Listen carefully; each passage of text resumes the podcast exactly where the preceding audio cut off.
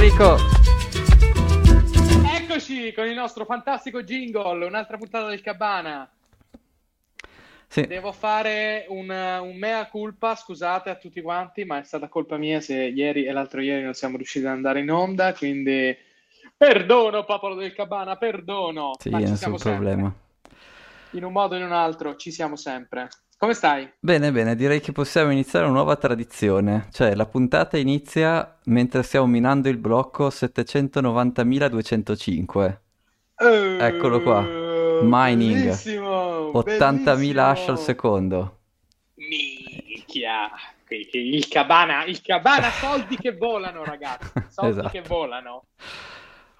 Ma eh, sono curioso appunto di sapere poi quella storia se ti danno qualche Satoshi oppure se devi beccare il blocco, perché No, allora quella è... il blocco. Eh, allora, allora possiamo stare qua 18, 18 miliardi di anni. Eh, infatti.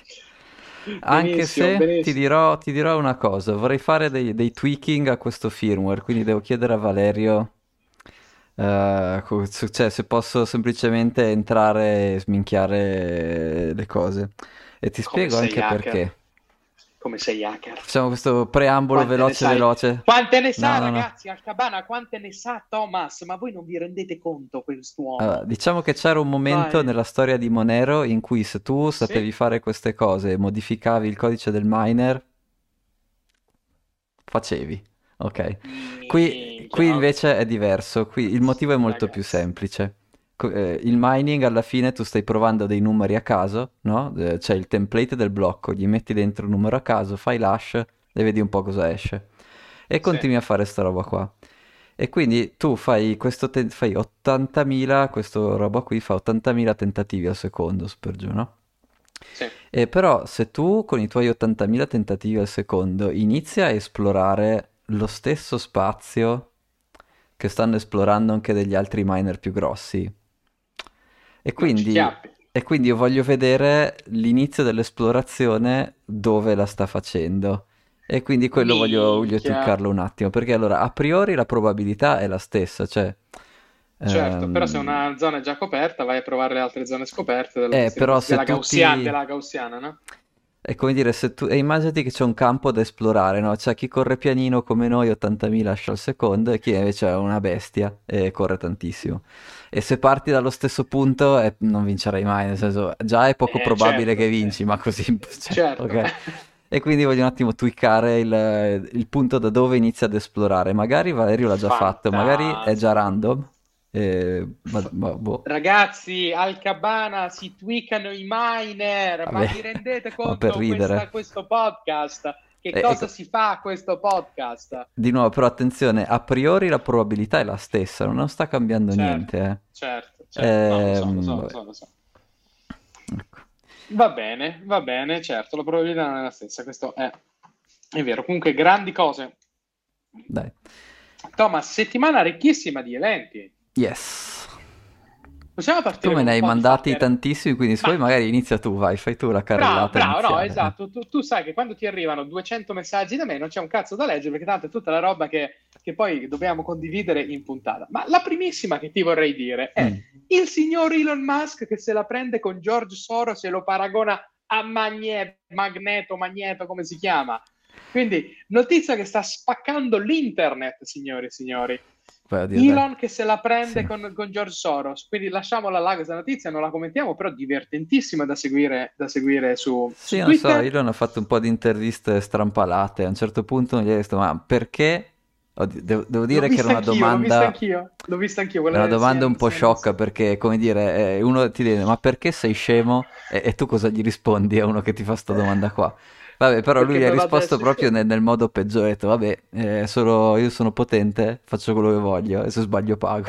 Cioè, vabbè, quindi non so, gli era girato un po' così, ce l'aveva già girato male in questi giorni. eh. Sì, sì, gli gira- ce l'ha girato male, sta litigando online, lo vedo, lo vedo che gli gira un po', gli girano un po' le cose. Secondo me perché ha lasciato il posto a CEO di Twitter a quella tizia là, quindi gli rode un po' il culo sto periodo, scusa, uh, gli, gli dà, gli- diciamo, gli dà... Vabbè, eh, siamo fuori, siamo girando, nella fascia sta- protetta, no, siamo fuori dalla fascia sta- protetta, no. Ok, poi tante notizie, tante notizie. Prima di tutto, breaking news. Mm. Tether che potrà investire fino al 15% dei suoi ricavi in Bitcoin. Signori, sì. Tether ha fatto un miliardo e mezzo di dollari nel Q1, almeno questo diceva la notizia, poi mm. ovviamente prendeteci mm. cioè, un miliardo e mezzo, 6 miliardi l'anno, diciamo se fossero costanti i ricavi, eh, grossa assumption, 15% sono eh, 900, 900 milioni più o meno. Sì. Sai chi mi ricorda questa cosa qua? C'era uh, un gruppo non... famoso per essere scoppiato, però. Si chiama i Three Arrow Capital, te li ricordi? Tre ah, come no, certo. E loro all'inizio, quando ancora erano piccoli e onesti, erano diventati, erano diventati veramente ricchi perché trasformavano i loro profitti in bitcoin. Cioè, quello era stato il... E poi Bitcoin è partito e quindi loro sono diventati Vabbè, mega ricchi. Eh, mega, ricchi e poi sono anche diventati mega poveri perché hanno bruciato tutto, però è un'altra storia. Certo. Però questa Quindi, cosa comunque, di trasformare eh, i profitti in Bitcoin, in Bitcoin. La, l'ho già vista fare. È super interessante. Sì, sì, sì. Allora, a livello di market cap non avrà un impatto uh, gigantesco perché comunque Bitcoin ha una, una, market cap di 500 billion, però uh, è un segnale... È un volume giornaliero è... gigante, no? Quindi, beh, comunque non è male. Non è male, non è male. No, esatto, è una bella notizia, interessante. Non avrà secondo me un impatto sul prezzo, dico la verità, uh, però è un segnale sul mercato molto molto, molto interessante. Sì, credono anche loro al, al, al ciclo, no? che quindi ci stiamo avvicinando all'halving e che quindi adesso è la fase dove bisogna comprare. Piantano tutto, sì, piantano tutto Anche se noi e... Cabana siamo un po' più raffinati, secondo me ci sono un po' di asterischi da... non siamo ancora pronti da... a a dare il via libera alla bullrun a comprare senza pensarci due volte. Eh, però sì, vediamo dopo, vediamo no, dopo vabbè, esatto. un, po di, esatto. un, po di, grafici. Poi ti ho man- mandato, mandato, un tweet di Blockstream che parla mm. di Jade, ma eh, ti volevo chiedere, ma quello è il nostro, è il nostro miner? Certo, è, nostro, è, la nostra banca che è miner, è la nostra banca Scusa, la nostra... anche da miner. È la nostra banca che sta su Blockstream, quindi cioè, attenzione ragazzi, c'è un sì. prodotto, prodotto fighissimo. Eh, quindi, ma Valerio lo ha sviluppato, cioè Valerio fa parte di questa, di questa cosa, mm-hmm. mi dicevi? Sì, sì, sì. Ragazzi, Valerio, grande ospite del Cabana, certo. grande appassionato del Cabana, cioè gente, gente che fa delle robe clamorose al Cabana, ragazzi, altro che gente che ne sa, che ne capisce. poi, poi, che cavolo ti ha mandato? Uh... Beh, anche questo è un progetto di Valerio, eh? Scamcoin Bot. Anzi, questo forse è il, più famo- è il primo e più famoso progetto di Valerio. Minchia, cioè ragazzi, qui gente, gente con una testa incredibile ronza intorno al cabana. Allora, poi che cosa ti volevo dire? Un tweet che riconferma le nostre, le nostre filosofie sull'inflazione, cioè il senatore Kennedy, eh, candidato alle presidenziali, credo, negli Stati Uniti, mm-hmm ma immagino ovviamente democratico, no? Il signor Kennedy. Ce n'è uno repubblicano e uno democratico, eh, si sono divisi, non so okay. quali dei due... A me stanno simpatici più o meno tutti e due, devo dire, quindi... Mm. Ok. No, eh, comunque decontestualizzato dall'ambito politico, era solo mm. che ha fatto un tweet sul potere d'acquisto del ceto medio, dicendo dal 70 ad oggi mm-hmm. uh, l'income aggregata della classe media è caduta dal 62% al 42%. Sì. Poi quella del, del delle persone che guadagnano molto è passata dalla high income, è passata dal 29 al 50%, mm-hmm. quindi a supporto del nostro, del, dei nostri discorsi sulla certo. polarizzazione della ricchezza, l'impoverimento del ceto medio, sì. Eh, la perdita del potere d'acquisto. Sì, che tra l'altro è lo stesso discorso che avevo fatto in, uh, nell'ambito affitti qui a Milano. Ho detto, ma guarda che se tu introduci re- aggiungi regole, aggiungi dei bonus per gli affitti, l'unica cosa che succede è che il prezzo degli affitti sale di più. Cioè, non c'è, è proprio è inflazionistico. Tu aggiungi regole, dai stimoli, è inflazionistico. E l'inflazione Senti, non fa altro che concentrare i beni nelle mani di pochi. Quindi attento a quello che chiedi. Cioè, a me va bene, fallo, però sappi che quale sarà la conseguenza. Perché alla fine chi è che si potrà permettere di avere il setup legale che sta dietro tutte le regole e le minchiate che vogliono fare? Chi è che avrà ma, il potere contrattuale va. di... Eh? alla fine saranno organizzazioni sempre più grosse che avranno la proprietà di sempre più immobili. Ma, cosa vuoi che infatti, succeda? Cioè, boh. Infatti, è la, la, polarizzazione della ricchezza, ovvio. Esatto. Perché eh, c'è questo tema che... Cioè, la, provare a fissare i prezzi ci hanno provato, mi sa, per primi i romani, che a una certa avevano svalutato il denaro, noi qui facciamo appunti di storia al cabana, sì. e clamoro- hanno clamorosamente fallito, avevano provato, non mi ricordo che, in che punto, a bloccare i prezzi. Non ha mai funzionato. No l'imposizione dei prezzi non funziona e non funzionerà mai. L'unico modo per far permettere alle persone di avere più potere d'acquisto è che la loro moneta valga di più o che ne abbiano di più a parità di potere d'acquisto. Sì. Non c'è altra soluzione. Bloccare i prezzi non ha mai funzionato nella storia. Poi, altra cosa che ti volevo chiedere.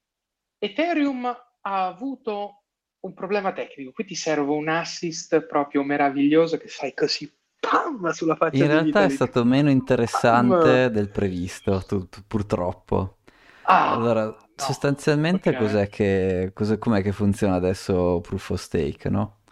Tu devi controllare sì. le firme dei, dei, validatori precedenti e ci sono dei checkpoint, eh, perché chiaramente se li ricontrolli dalla notte dei tempi, dal giorno 1 in avanti, eh, dopo un po' diventa inefficiente, cioè ci metti troppo tempo, quindi insomma hai dei checkpoint, devi sì. controllare, controlli gli ultimi tot, adesso non so neanche quanti tot, facciamo gli ultimi 2000 blocchi. E, certo, sì. e poi ci sono delle, delle regole che, che, dicono se almeno tot persone hanno firmato questo checkpoint, quello n- non serve più controllare prima. E quindi insomma c'è tutto un sistema di, di, di, firme da controllare e appunto a volte tu devi andare nel passato a controllare chi aveva firmato cosa nel passato. Okay. Alcune implementazioni di Ethereum per fare questa ricerca nel passato a un certo punto avevano semplicemente un bug ma di performance, cioè non era... Mm, cioè, come dire, adesso non, non, non vorrei entrare nei dettagli della programmazione, però semplicemente lo facevano in maniera molto inefficiente e sostanzialmente si sono spenti, non riuscivano a, fi- a, finire queste validazioni. A questo punto è andata avanti per ore questa cosa e quello che succede dopo un po' è che la rete Ethereum, per come è disegnata adesso, se non ci sono, se non riesce a trovare un accordo tra i validatori, se questa cosa va avanti per un tot di, di tempo, eh, alcuni validatori vengono kickati, cioè come dire i validatori all'inizio descrivono, che ne so, il 100% dell'Ethereum che è staked nello staking. Okay. Se però alcuni di questi validatori non rispondono, dopo un po' la, non serve più il 66, scusate, 61, in realtà 66. Ah, ne serve di meno, certo. Ne serve di meno, cioè inizia a chiccare fuori i validatori finché non riesce ad avere un numero di validatori il cui 66% è d'accordo sullo stato. Sì. Possono e... anche due per assurdo. Potrebbe essere anche uno, esatto.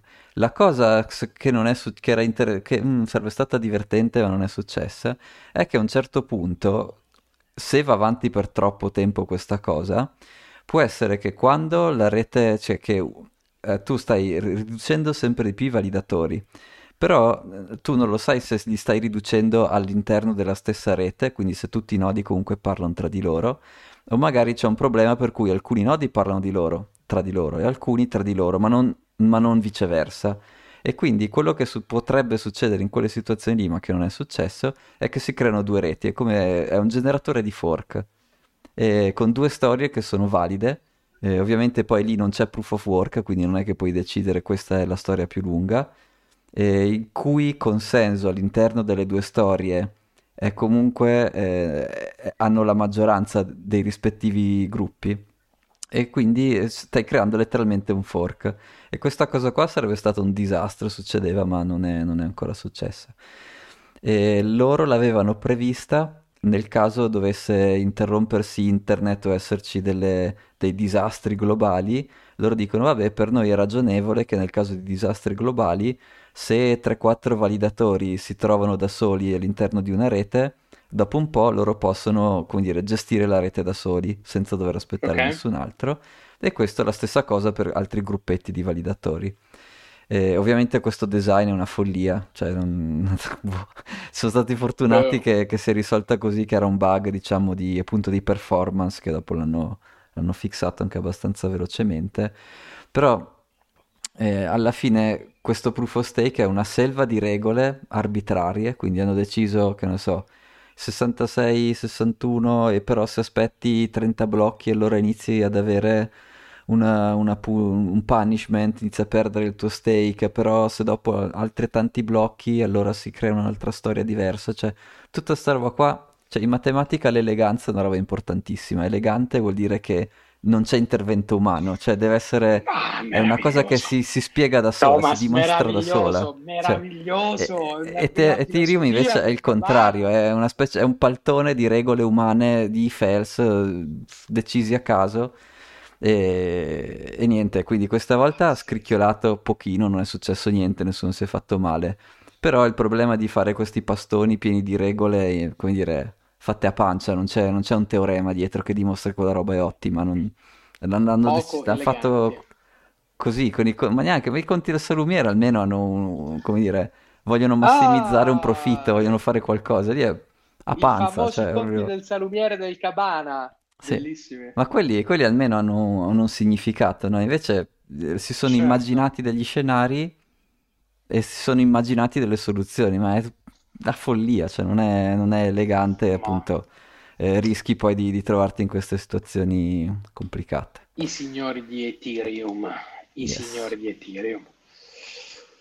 Bene, bene, bene, bene. E in ultimis volevo solo aggiungere l'ultima informazione dal mercato, ma questa è un pochino simpatica.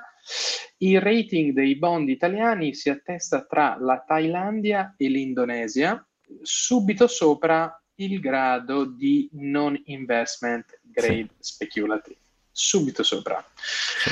Quindi niente, mi faceva, mi faceva Beh, è, come dire, è un follow-up chiaro della, della nostra puntata sull'INPS. no? Eh, eh, la Sì. Thailandia e la Malesia hanno un rating superiore a quello Cioè, la dell'Italia. Thailandia va bene, ci posso anche... c'è il turismo, c'è... Ma no, e tu dici posso la Malesia, io dicevo, io- La eh, Malesia, ma voi avete una vaga idea di che- come, ca- come funziona la no, Malesia? ma Cioè, ma... Ok? No, ma io invece, io invece penso, stavo esattamente il contrario di io Eh, nella mia testa dico la Malesia, sì, vabbè, però sai, mm. sud-est asiatico, hub. Invece dico la Thailandia, piena di donne dal gender dubbio e piena di Turismo. turisti occidentali, Turismo che fa profitto, occidentali. lascia perdere, nel senso, perché per come non mi BBB deve... plus, BBB plus, un plus più di noi, la Thailandia, signori miei.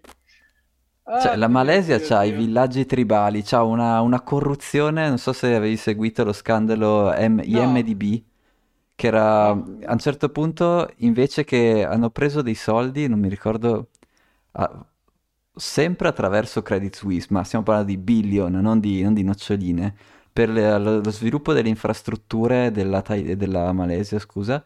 E a un certo punto invece questi 3-4 manager, uno ha finanziato un film di, di- di Hollywood, eh, tutti yacht, eh, viaggi in Thailandia, non ti dico neanche a, a far cosa. Cioè, una roba proprio non... Ma proprio senza ritegno, de- senza neanche... Cioè, dici, non è che organizzo una mafia, faccio una roba. No, no, questi qua hanno preso i soldi e che sono faccio andati a... finta di fare business Cioè, e sono andati a, a divertirsi a fare un film di Hollywood. Hanno fatto, hanno finanziato un film. Anzi, aspetta, adesso te lo cerco perché è anche un film famoso, Eh, anche un bel eh, film. Non eh, c'entra cioè, niente, eh, non, infatti sponsorizza sei, sei, sei il solito rosicone, quelli prendono i soldi, fanno un bel film e tu ti arrabbi, e sei il solito sei. Guarda, è una cosa incredibile. Arrivo, Eh, eh. questi poveri signori della Malesia prendono soldi per fare infrastrutture, invece creano qualcosa di bello. Pensa un'infrastruttura, un ponte, lo ci- chi, chi ci gode Allora, un ponte? Invece è un bel film. 1MDB è, eh, è la, si chiama 1 Malaysia Development Berhad, eh, questo era il nome di, di questa associazione qui. E vabbè, hanno preso una svagonata di soldi ovviamente, li hanno buttati via ovviamente e hanno fatto... Dov'è il nome del film? Scusa.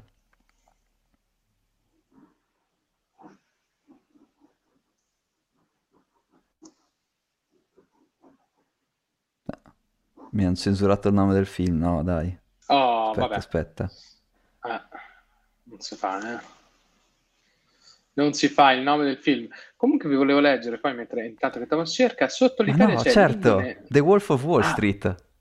The Wolf of Wall no, Street è stato finanziato con i soldi l'ironia. rubati all'infrastruttura cioè... malese. Cioè, ma che cazzo stiamo Uno... parlando? Di un film su un ladro, cioè... un film su un ladro finanziato da soldi rubati. È il mondo cioè... che ha senso, Thomas, ha senso. Non si può fare un film su un ladro con i soldi legali. Giusto, eh, cioè, questo c'è ragione anche tu, però, è vero, è vero. Eh, è come fare un film sulla mafia con i soldi della mafia, meraviglioso, meraviglioso. cioè, Sotto di noi a pari merito Indonesia e Messico, dopodiché c'è l'India, Minchia, anche Grecia, Messico. Brasile. Cioè, voi vi lamentate dell'Italia, ma tanti auguri. Adesso non sto a dire chi, però diciamo una signora doveva fare un divorzio e ha dato le, um, però era qui in Europa e ha dato all'avvocato una, una procura, insomma, non so bene, procura si dice così, quando dai, sì, dai sì. dei poteri delega, a qualcuno delega, delega, okay, di rappresentarti, no?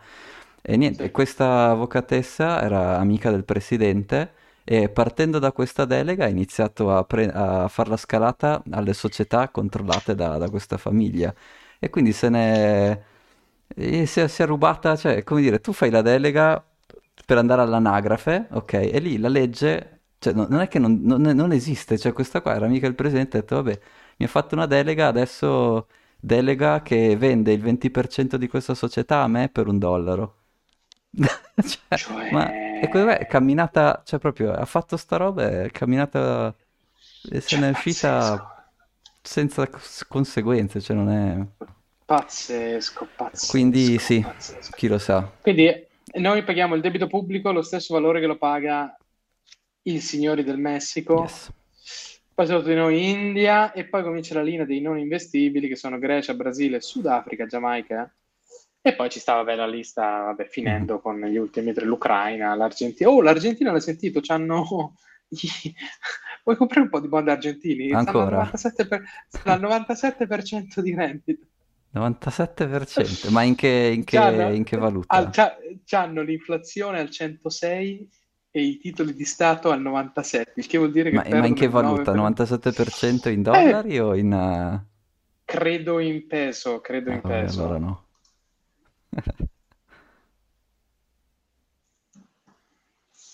Cioè 97% Credo... in dollari, dici vabbè, ci rischio, rischio, boh, però 97% in peso. In Beh, no, però no, aspetta, sarà in peso, no? Sarà in peso, perché dovrebbe essere in dollari? Ma chi se li compra? Nessuno, infatti. E per dare il 97% di tasso di interesse sui bond, i signori della Banca d'Argentina, poracci, questi hanno sempre avuto questo problema con i default. Chissà qual, chissà qual è la causa, la root cause, causa madre di, di questo qua. Boh. Va bene, quindi niente, queste erano un po' le, le fantastiche notizie. Quindi ricordate sempre che la Thailandia e la Malesia pagano meno di noi.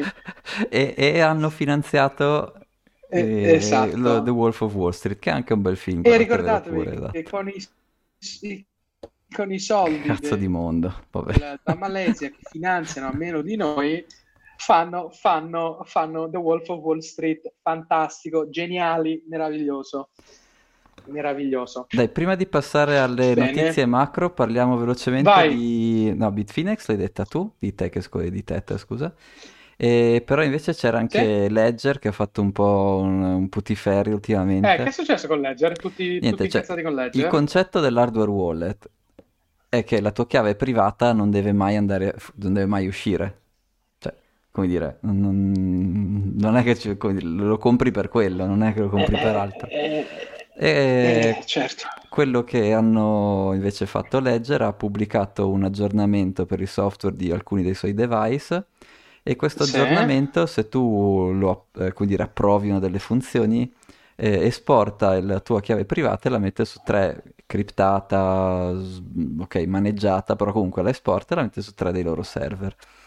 Questa cosa qua, allora, prima di tutto non è stata comunicata molto bene perché se magari lo ah, spiegavano meglio, dicevano, eh, o lo anche lo ingegnerizzavano un po' meglio, tipo è un sistema multisig di cui una, una seed rimane sempre a te, uno arriva da certo. noi. Magari poteva anche starci, però l'hanno spiegata in un modo bruttissimo in cui eh, la recovery la possiamo fare da come l'hanno spiegata e probabilmente anche da come l'hanno implementata, semplicemente tu dai la chiave a loro criptate in qualche modo, e però Eh, chiaramente sì, eh, è un loro database. eh, Ledger ha già avuto un database leak, avevano già rubato tutti i dati dei clienti eh, e quindi certo. insomma ha avuto un mega backfire, cioè, cioè la gente faceva i video con i Ledger e il martello che, che- che spaccavano i Ledger. Eh, esatto, esatto, esatto. Uh, sì, quindi, quindi insomma, uh, cioè, ti soffiavano le chiavi senza, senza dirtelo, soldoni. Sì, tu dovevi cliccare accetta, sicuramente non è che le- le- ci facevano Eh, qualche beh, manipolazione, però comunque se tu usi un hardware wallet non vuoi che la tua chiave vada in giro, cioè mm, che No, cosa l'hai certo. comprato a fare? Eh, eh, eh, esatto, se no ti fai, ti fai, tieni un wallet online eh, e, e, cioè, hai lo stesso grado di sicurezza basso. Sì, esatto. E tra l'altro ricordiamo la puntata precedente, abbiamo sbustato il nostro Jade, abbiamo fatto vedere come Oh, fare a generare la chiave privata con i dadi, quindi la chiave esatto, privata la generi tu con i tuoi dadi, la metti sul pezzo di metallo o sul fogliettino di carta, la metti nel tuo hardware wallet perché così puoi generare gli indirizzi per ricevere i soldi o firmare le transazioni per pagare, ma basta, cioè l'hardware wallet non dovrebbe essere usato per altro, no? Quindi mandare certo, in giro le tue chiavi è il contrario della, cioè, è il contrario di quello che dovresti fare, quindi De che hanno fatto sto parlare? scivolone, hanno fatto sto De che scivolone. stiamo a parlare? Esatto, esatto, quindi sì, il solito discorso, il solito discorso. Non fidarsi mai di nessuno. Esatto, not your keys, Ok? not your coins. Not your keys, not your coin. E ovviamente se le tue chiavi le dai in giro non sono più solo tue, se, se si arriva a dirlo lo diciamo, va bene. Che devi fare? Sì. Che devi fare? Dai, che dici Poi, di, di news, eh, crypto, blockchain, eh, bitcoin? eh, Ti viene in mente altri questa settimana o passiamo al tema macro più generale? vai con il tema macro, mi sa che le abbiamo fatte tutte. Sì. Allora, praticamente i pilastri del cabana li abbiamo ripetuti un milione di volte, però questa volta volevo fare, diciamo, un approfondimento su altri indicatori. E in particolare vi ho mandato il CPI cinese, eh, quindi con focus Oh, sulla Cina, perché comunque la Cina pre-Covid è stata, era anche definita la fabbrica del mondo, giustamente perché sì, produceva un sacco di roba per tutti. E quindi andare a vedere qual è la condizione economica della fabbrica del mondo, insomma, ti fa un po' capire qual è lo stato eh, appunto, dell'economia mondiale. E quindi certo. andiamo a vedere un po' di, eco- di indicatori, un- diciamo, classici, ad esempio il, il rame e l'ore, che mm, è tipo quello da cui estrai il ferro e poi fai anche l'acciaio. E sostanzialmente questi sono considerati, spesso sono considerati, il prezzo di queste cose è considerato un indicatore, cioè se sale vuol dire che l'economia, che la gente si aspetta che l'economia salirà, perché di nuovo questi metalli sono utilizzati Certo, nelle costruzioni, nelle- nei macchinari, in eh, per, per fare praticamente tutto. Quindi se tu ti aspetti che l'economia gira, ti aspetti che ci sia una demand di, Esatto, di, eh, alta ferro, per... acciaio e rame sempre più alto. Quindi guardiamo quelli. Certo. Poi chiaramente la Cina come fabbrica del mondo doveva anche esportare, tanto che un paio di puntate fa avevamo proprio fatto una- un approfondimento su, ehm, su questo, su questo- sulla ripartenza della Cina, ma l'economia sta ripartendo o no? E quindi un mesetto dopo andiamo a vedere se effettivamente è ripartita e guardiamo le- gli export, quindi eh, gli export, un buon proxy è quanto costa eh, mandare per nave delle, eh, delle- insomma, dei container dalla Cina agli Stati Uniti. E anche qui vediamo che... I, aia. E, Ok, e niente, quindi aspetta, adesso condivido un attimo i grafici, vediamo se ci riesco. vai, Ok, vai. quindi il primo è CPI, la CPI chiaramente ce l'ha- ce l'ha- ce Oh, l'hanno tutti. E sostanzialmente adesso sta, sta riarrivando vicino allo 0%. E di nuovo CPI basso, come ci insegna la scuola Francolini, non vuol dire crescita. CPI, eh, cioè l'economia macina, cioè l'inflazione alta vuol dire economia che macina. Inflazione bassa vuol dire economia che deve essere stimolata. E CPI cinese adesso è di nuovo vicino allo 0%, che era sostanzialmente eh, il- eh, al- nel momento peggiore del Covid era più o meno ai livelli che è adesso, tanto per far capire un po' il livello di sì, gravità della, della sì. cosa. Sì, è vero, è paragonabile ai livelli del, dei, dei, lockdown, ai livelli sì. della, esatto. di quando si è fermato tutto. Infatti è molto preoccupante questa cosa. Sì. Eh, quindi CPI cosa non so, se, non, so se poi, non so se poi gli altri grafici ci, ci diranno una cosa diversa, però questo che vuol no, dire no. che sì. Questo è molto grave, infatti sicuramente adesso dovranno stimolare in qualche modo la loro economia, cioè non, non, non c'è via di, non c'è scampo. Comunque il CPI sostanzialmente va a guardare eh, la, so, gli affitti, il cibo, il costo delle macchine, il costo dei servizi, l'education, insomma fa un po' diciamo, il paniere dei beni eh, diciamo, generale, quindi è proprio, quindi descrive proprio l'economia interna del, del paese. Il grafico dopo, è, secondo me ha un titolo strano, si chiama Crude Intake, però in pratica mm. quelle sono ris- è molto simile alle riserve. Cioè vedi nel 2023, eh, allora l'area grigia è sì. la media, mese per mese. Eh, sì. Sì. E poi i colori diversi sono gli anni diversi. Il 2023 è un blu scuro e sta proprio in alto, in alto, in alto, così proprio sopra, diciamo, la, così sopra è la molto media. Più, è molto più, più piatta quello di quest'anno. Sì, e soprattutto è vicino, è sempre sulla parte alta, che sostanzialmente vuol dire che non stanno consumando il, rispetto agli, ai mesi degli altri anni, stanno consumando meno petrolio, quindi meno sai, de, da raffinare, uh, da, sì, insomma, consum- sì. da, trasformare in plastica, stanno consumando meno petrolio del, degli altri anni. Quindi anche questo sì. è chiaramente estremamente... Un segnale che c'è meno domanda, certo, esatto. che c'è meno, tutto è più lento. Ecco, eh, sì, appunto, il... il titolo del grafico è un po' crude intake, non, è, non, non spiega bene, però è come se fosse una giacenza, quindi il fatto che è in alto vuol dire che non viene utilizzata. E tra l'altro questa cosa vuole anche dire che probabilmente esporteranno.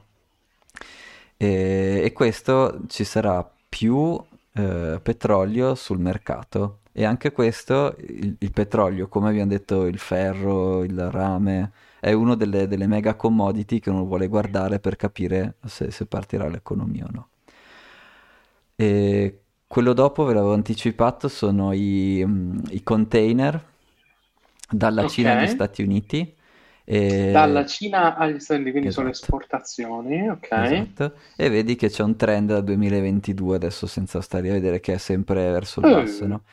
E quando avevamo fatto noi la puntata della riapertura della Cina, c'era stata quella mega salita, quindi a febbraio eh, c'era un mega, eh, un mega blocco, una mega salita. Infatti c'è stato all'inizio di quest'anno, a gennaio, c'è stato un tracollo verticale. Sì.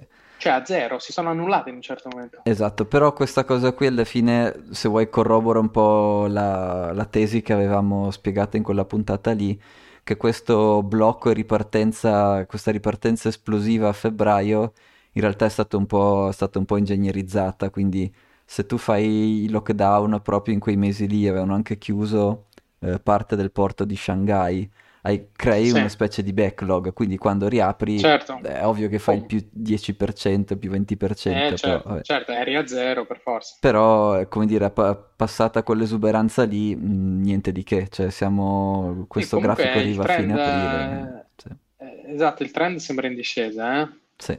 E quindi anche questo, la fabbrica del mondo che non esporta, eh, beh, eh, non è cioè, non è quello che vuoi vedere se sei sicuro che l'economia riparte alla grande, ecco, no?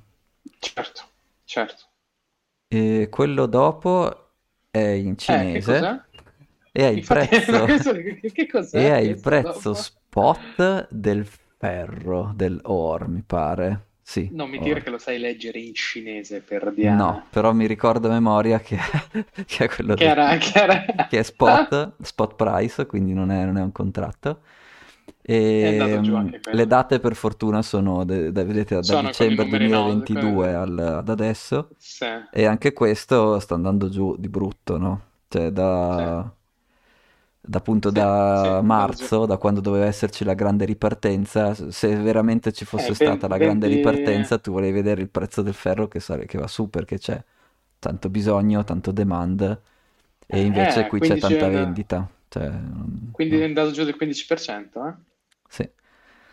E di nuovo, se tu vendi le tue giacenze, eh, cioè vuol dire che, che, stai prevedendo che ti servirà a produrre di meno. Quindi anche questo certo. non è quello che vuoi vedere eh, all'inizio di una certo. bull run, no?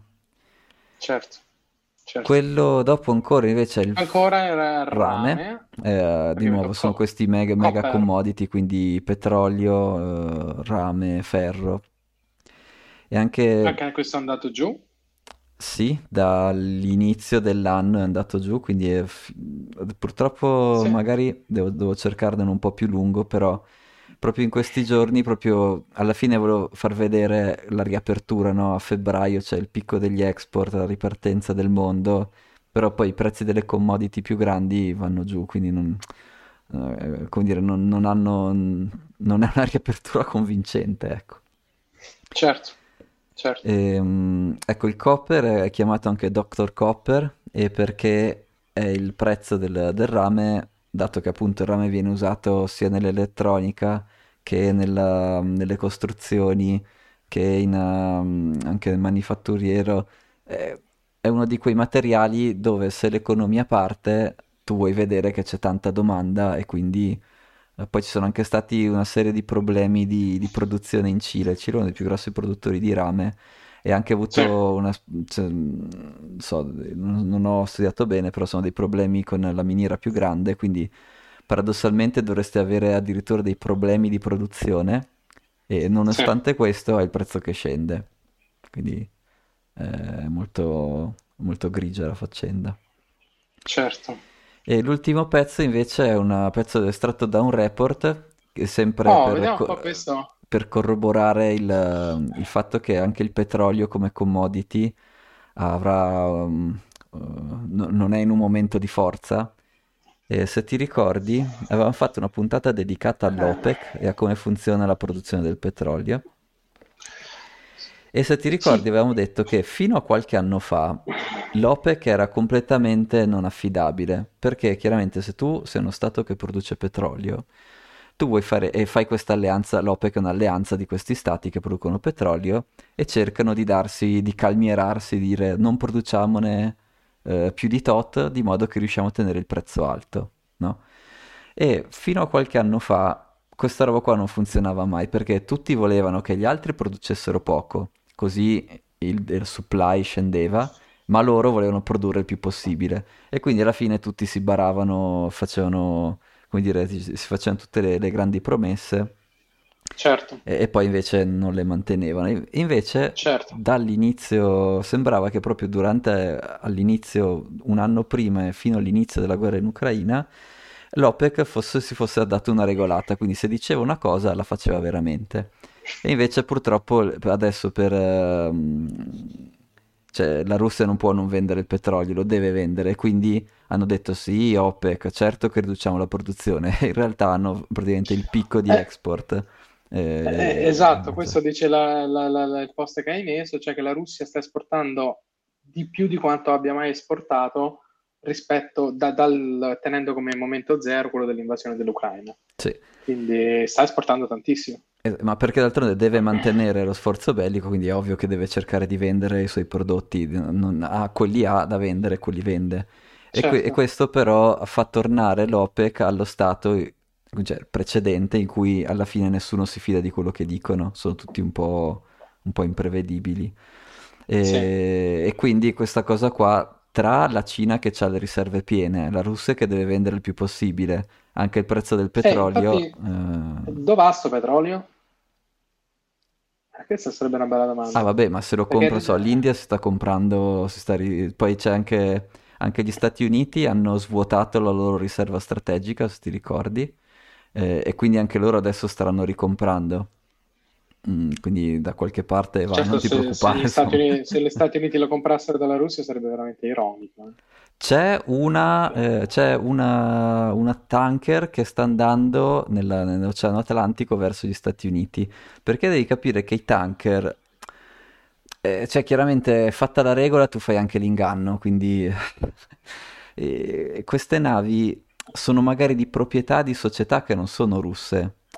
E Certo, quindi eh, certo, c'è sempre certo, un po' certo. Di, c'è sempre un po' di, gioco, no? Mm. Questo è esatto, sarebbe bello e interessante approfondirlo, perché poi gli Stati Uniti in realtà sono diventati un esportatore di petrolio negli scorsi 20 anni. Mhm. Questo forse è un fatto che Soprattutto nella, l'anno nella- scorso ne hanno, ne hanno venduto un sacco. esatto, cioè nella mente collettiva gli Stati Uniti sono il grande acquirente di petrolio dall'Arabia Saudita. L'Arabia estrae petrolio, gli Emirati estraggono petrolio, l'America lo compra.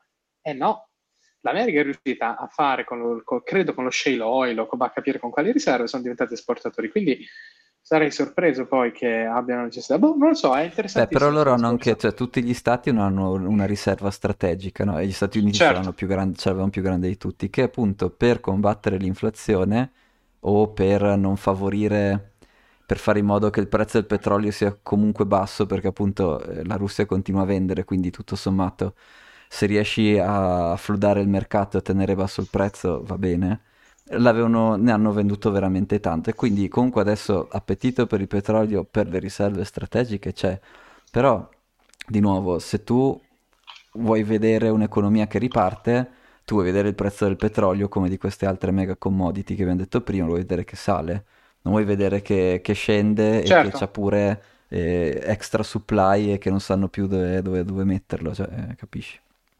Tom, i maggiori acquirenti dell'olio russo sono, googlandolo, mm-hmm. Cina, Cina, India, Turchia e Bulgaria. No, non c'è dubbio, sono d'accordo. Ma poi questi se lo tengono oppure lo rimpacchettano e lo rivendono noi. Non, non, sono... cioè... Ah, ma anche l'Europa, anche l'Europa. Sì. Cina, Germania, Turchia, India, Olanda, Aspetta, però non può essere, no? Eh, ma tu lo compri in India con una società indiana. Quell'olio, quel petrolio diventa indiano e lo rivendi. Aspetta, ok, okay diamo il contesto. Sono su. Visual Capitalist. Su Visual okay. Capitalist c'è chi si compra il, i fossil fuels russi da dopo l'invasione. Sì c'è un grafico con le importazioni dall'inizio dell'invasione, quindi dal febbraio 2022 al febbraio 2023. E questo è l'elenco che ti ho detto: Cina, Germania, Turchia, India, Olanda, Italia, Polonia, Francia, Belgio, Ungheria, Bulgaria e Slovacchia. Ma che l'origine del petrolio sia russa me Ma il grosso, cioè... esatto, no, il grosso però lo facciamo fino più o meno a noi, cioè Cina e Germania insieme fanno il grosso e Turchia. La Turchia importa lo stesso dalla Germania, dalla Russia. Mm se sommi tutti gli idrocarburi, eh, tra oh, petrolio, natural gas e carbone. Eh. Sì. Madonna, ok, interessante. E pensa ne, quanto ne vendevano prima, perché adesso con questa pensa roba dell'Ucraina eh, comunque ne vendono molto di meno a, al mercato europeo, lo vendono degli certo. altri mercati che poi ce lo rivendono, ok? Quindi comunque certo. si sono fatti, con questo scherzetto qua spero che gli valga la pena perché si sono si sono massacrati il loro cliente migliore praticamente. Certo, Quindi... certo, certo, certo, certo, certo, certo. Interessantissimo. Vabbè, noi non ci occupiamo di guerra, solo una costruzione no, economica. No, no, no, no. Boh, no, no, no, okay. esatto, noi parliamo, parliamo di, di, di, business. Interessante, se fosse accurato, questo io non conosco questo sito, quindi non ne so la, l'attendibilità, però... E Interessante, quindi si continua a comprare ga- eh, diciamo, petrolio russo al netto dell'invasione. Questo è come funzionano le cose. Ok. Sì, eh, che appunto a prezzo depresso, quindi a prezzo basso, che non è un buon indicatore per, uh, per avere un'economia che macina, insomma. No. Vuol dire certo, che, no, che il demand non è così... La, che la, la domanda, la domanda è, è, scarsa e quindi... Sì. Certo. Avevo, avevo letto uno studio però che Adesso c'è questa debolezza del, del consumo di petrolio data dal fatto che c'è stato durante la pandemia uno switch alla produzione di beni e la produzione di beni con pochi servizi in realtà consuma meno petrolio e quindi adesso che sta ripartendo anche tutta la vendita di servizi collegati, ad esempio il turismo è ripartito molto di più durante la pandemia, allora in realtà dovresti vedere un aumento del, del demand, però sinceramente il turismo dell'anno scorso mi sembra che abbia fatto addirittura dei, dei, record, quindi io avrei già voluto vederla quella roba, non è che devo aspettare quest'anno, quindi non mi aveva convinto molto quello, quello studio lì. Però ecco, era certo. per dire un po' sì. un'altra, un'altra opinione. E quindi ecco, dal punto di vista macro, c'è Bitfinex compra Bitcoin.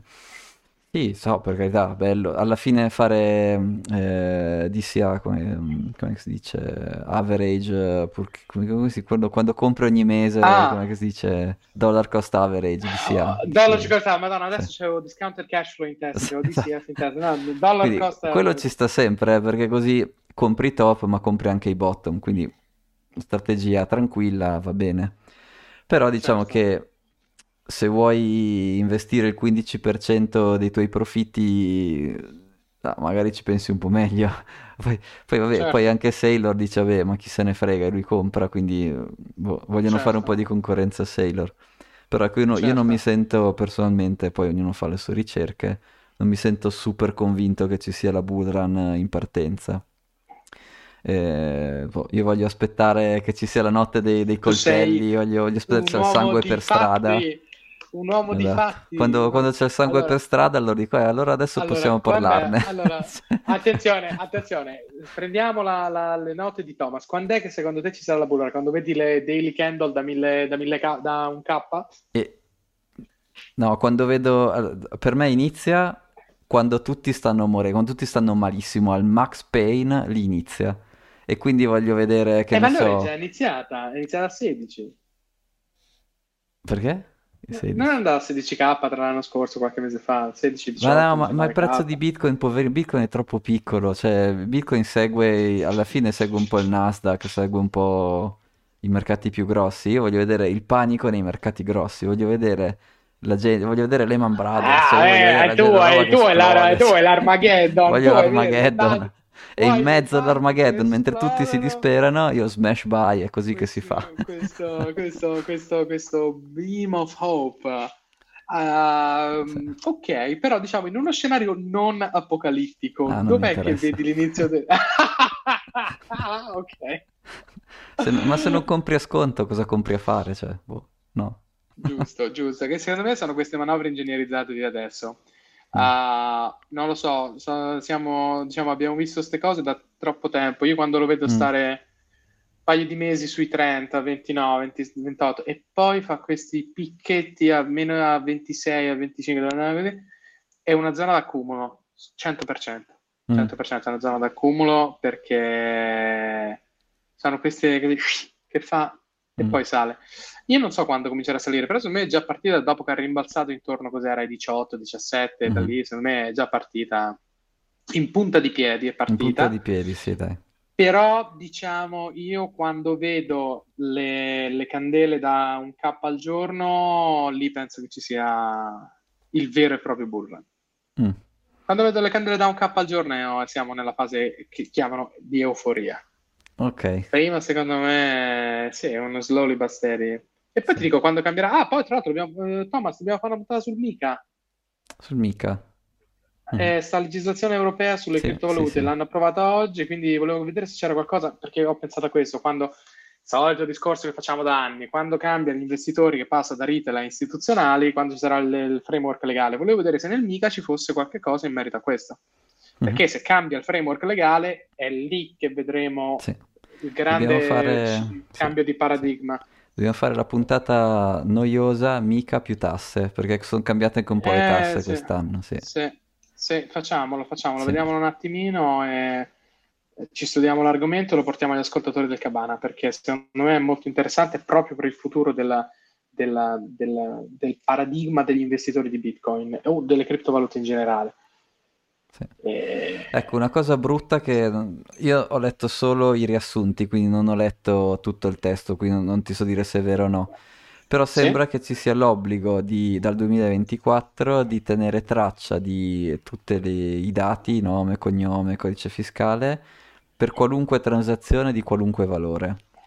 Quindi se io ti mando Un un, un Satoshi. Satoshi, devo comunque eh, tenere traccia di ho mandato un Satoshi all'indirizzo 1N bla Madonna, bla come bla cazzo fai? di Ma Federico cazzo fai? Francolini in data quello che è. Ma in tutto, in tutta l'Europa, questo o in Italia, dici? No, no, mica è per tutta Europa, è ar- armonizzato. Sì, perché scusa, eh, cioè il, il volume di trading di Bitcoin, ora ce l'ho davanti qui su CoinMarketCap, è 13 billion al giorno. Cioè, Sì. tu come fai a tenere, a tenere traccia di 13 billion che si No, però aspetta, quanti trading milioni? per- trading è Sì, diverso quanti perché milioni di, dentro... quante milioni eh, di transazioni, esatto, non sappiamo ok. da quante transazioni vengono, ma dico per fare 13 billion ce ne saranno tante. Mm. insomma, è un asset che, che, ha tantissimo, che, ha tantissimo, volume. Poi sì, tutto quello del eh, mercato, eh, boh. Che è una legge sciocca, è unenforceable, no? Cosa fai? Vai a controllare se tutti hanno l'Excel con dentro, ma che cazzo è? È una, uh, non è enforceable, no? Quindi non, non ha senso. Lo, lo, lo, faranno gli exchange, forse. Gli exchange eh, sicuramente dovranno farlo, e peraltro lo fanno già, ad esempio No, lo fanno già di sicuro, devono sì, tenere eh. traccia di a chi, a, a chi leggere, mandano sì, le cose sì. per forza. Certo, Però certo. Da, se ho letto questi commenti in, nella maniera corretta, questi commenti dicevano che tutte le transazioni, quindi non solo quelle degli exchange, anche appunto tra me e te, questa cosa qua è unenforceable, cioè come fai, come certo, come controlli, no. cioè, boh. eh, quindi no, non, non, boh. Vediamo. Va bene, ci siamo ah, tra l'altro... Materia, eh, io vedo un po' di gente dell'Unione Europea il 30-31 maggio e gli faccio un cazziatone su sta roba. Come...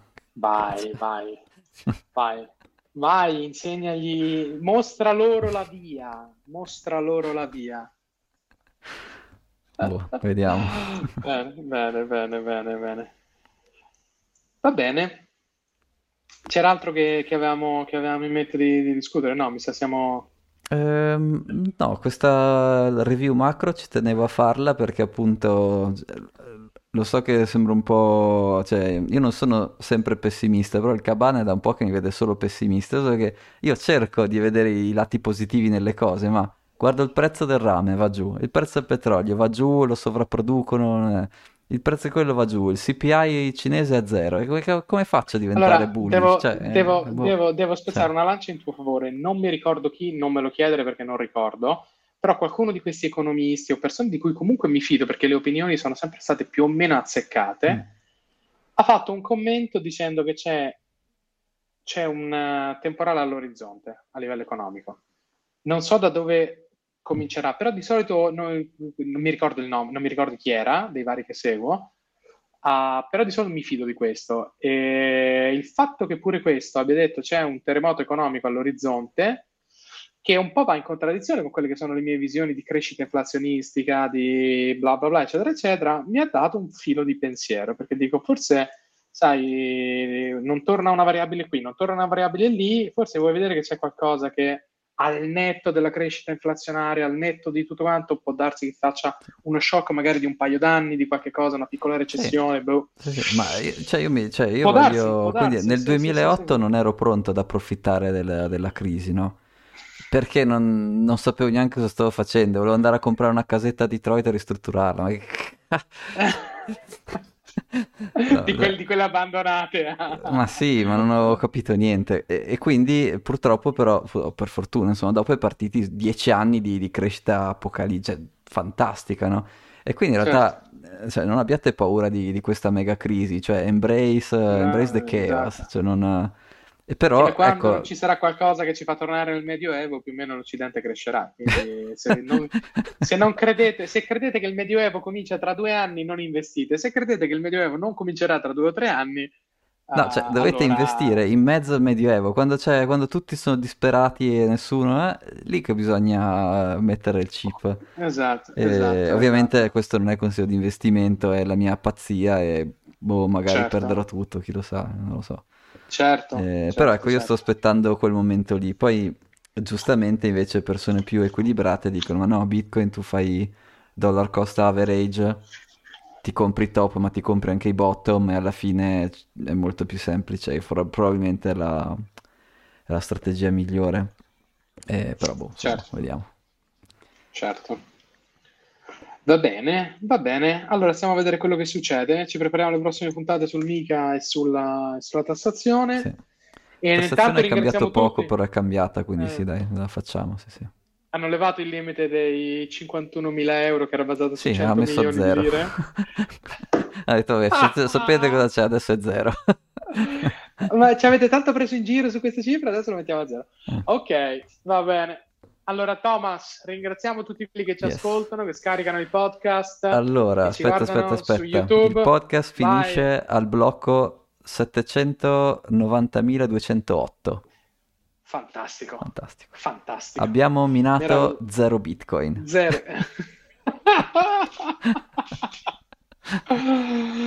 Quindi, ragazzi, non abbiamo minato un cazzo, ma chissà se Thomas farà i suoi tweak, i suoi tweak da hacker. Chi lo sa che potrebbe succedere? Chi lo sa quello che potrebbe succedere? Vi terremo aggiornati, o forse no. Ciao Thomas, Ciao, grazie. grazie a tutti. prossima. Ciao, alla prossima. Ciao. Ciao.